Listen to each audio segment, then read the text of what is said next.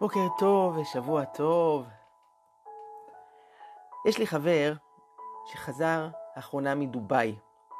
הוא היה מלא התלהבות מהטיול שהוא עשה שמה.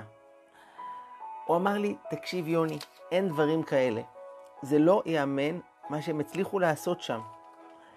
זה ארץ מדברית, הייתה שוממה, והם הצמיחו שמה מדינה מדהימה.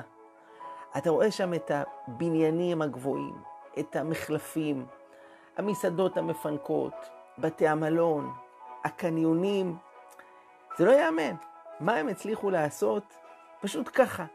בתוך המדבר, איזה יכולות, איזה יופי, איזה עסקים יש שם, ו- ו- וטכנולוגיה. זה פשוט, אין מילים. אמרתי לו, תשמע, זה ממש נשמע לי מוכר. כי אני מכיר בעוד איזשהו מקום, במזרח התיכון, קבוצה של אנשים שהצליחו להפריח את השממה. לקחת ארץ שהייתה שוממה במשך אלפיים שנה.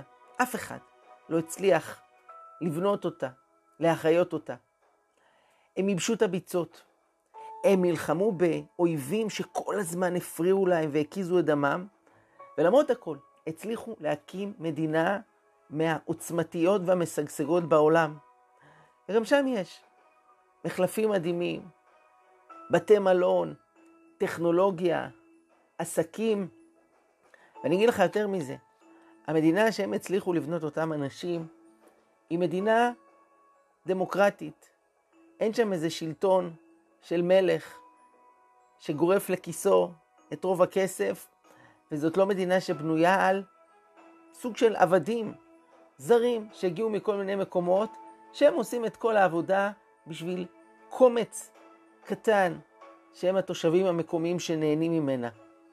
המדינה שאני מדבר עליה נבנתה בעמל ויזע של האזרחים עצמם, שמסרו את הנפש כדי להגשים את השממה ולקיים בעצמם, בחייהם, נבואות עתיקות יומין, על שיבה הביתה, על חידוש ימים כקדם.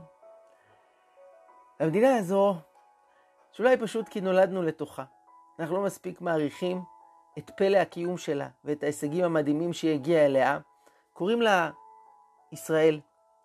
לא צריך לטוס רחוק בשביל להגיע אליה. היא ממש כאן.